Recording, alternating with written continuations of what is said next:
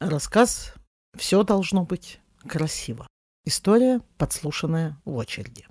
Действующие лица. Супруга. Весьма ветреная, стройная, по пригушкам маленького роста. Супруг.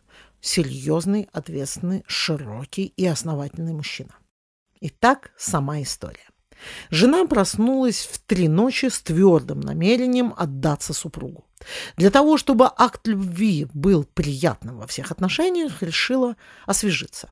Проведя мысленную ревизию, поняла, что в омовении нуждаются только зубы. В приподнятом настроении от скорой близости дама ломанулась на первый этаж. Но тапочки на войлочной подошве и лестница до блеска натертая попой в ночки сделали свое коварное дело. Супружница прибыла на первый этаж быстрее, чем планировала, и на той же точке, на которой обычно вниз с горки приезжают дети. На грохот со второго этажа выглянул муж. «Ты что там делаешь?» — спросил он. «С горки катаюсь». «А в три часа ночи?» «А я днем не могу, я днем работаю», — сквозь смех произнесла она.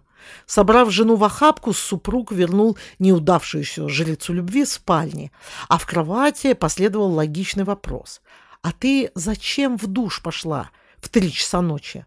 Мадам в двух словах рассказала свой гениальный план о страстной встрече, на что мужчина медленно повернулся к жене и, усмехнувшись, спросил: «А ты не подумала о том, что мне скоро шестьдесят лет и что я мог тебе просто отказать?»